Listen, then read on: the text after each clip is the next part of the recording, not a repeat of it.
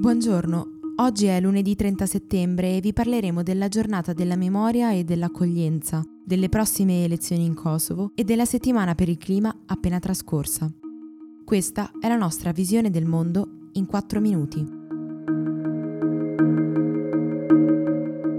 Il 3 ottobre ricorre la giornata della memoria e dell'accoglienza per ricordare le vittime dell'immigrazione e promuovere iniziative di solidarietà. In questa data, nel 2013, morirono in un naufragio a largo di Lampedusa 368 persone, soprattutto eritree, tra cui molti bambini. Secondo l'UNHCR, quella tra Africa ed Europa è ancora oggi la traversata più rischiosa al mondo.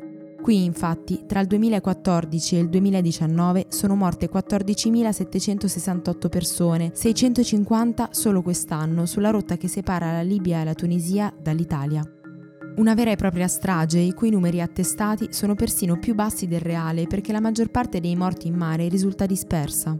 Gran parte dei sopravvissuti poi viene riportato in Libia, lo stesso paese da cui stava fuggendo per sottrarsi a torture, maltrattamenti e abusi. Eppure, per la nuova ministra dell'Interno, Luciana Lamorgese, gli accordi con la Libia devono rimanere intatti perché a dispetto dei report di ONU e associazioni umanitarie, la Guardia Costiera libica starebbe facendo un gran lavoro.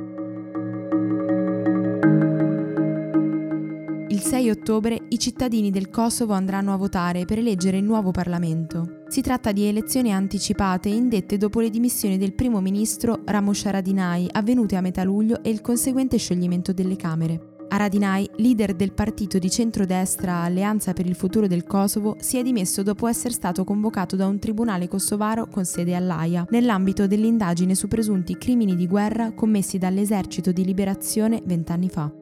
In passato era già stato processato e assolto tra numerose polemiche. Alle prossime elezioni si presenteranno 25 partiti. Tra questi, il principale gruppo è rappresentato da Srpska Lista, appoggiata dai serbi, che vorrebbero revocare l'autonomia del paese. Il Kosovo ha autoproclamato la propria indipendenza dalla Serbia nel 2008 e il suo status è riconosciuto da circa 100 nazioni, tra cui gli Stati Uniti, che vedono in queste elezioni un'opportunità per riaprire un dialogo pacifico tra i due paesi. La scorsa settimana i vertici della missione europea in Kosovo hanno richiesto ai leader locali di assicurarsi che il voto proceda in modo trasparente e inclusivo, in linea con gli standard internazionali.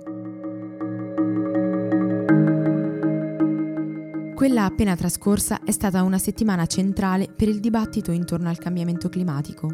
Secondo gli ultimi studi scientifici, il tempo per agire contro il riscaldamento globale si sta accorciando molto più velocemente del previsto. Il Climate Action Summit di settimana scorsa non aveva obiettivi concreti, ma è stata un'iniziativa fondamentale in preparazione della prossima conferenza, la COP25, che si terrà dal 2 al 13 dicembre a Santiago del Cile. Sono in molti a sperare che il prossimo appuntamento possa essere quello definitivo in cui prendere decisioni concrete, come lo stanziamento di 100 miliardi di dollari per aiutare i paesi in via di sviluppo ad aggiornare le proprie misure anti-inquinamento, oltre che nuove regole per il mercato mondiale delle emissioni di CO2. Da New York il presidente del Consiglio Giuseppe Conte ha parlato più volte della volontà di dare un contributo a questa lotta globale attraverso un Green New Deal italiano.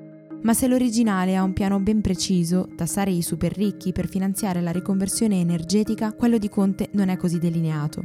Né la precedente esperienza di governo né le notizie che sono circolate in questi giorni sono troppo rassicuranti. Quello di cui abbiamo bisogno in Italia e nel mondo è di una politica che faccia scelte coraggiose e lungimiranti, smetta di parlare per slogan e ascolti la voce delle piazze che ormai in tutto il mondo chiedono un atteggiamento più maturo e meno egoista da parte della classe dirigente.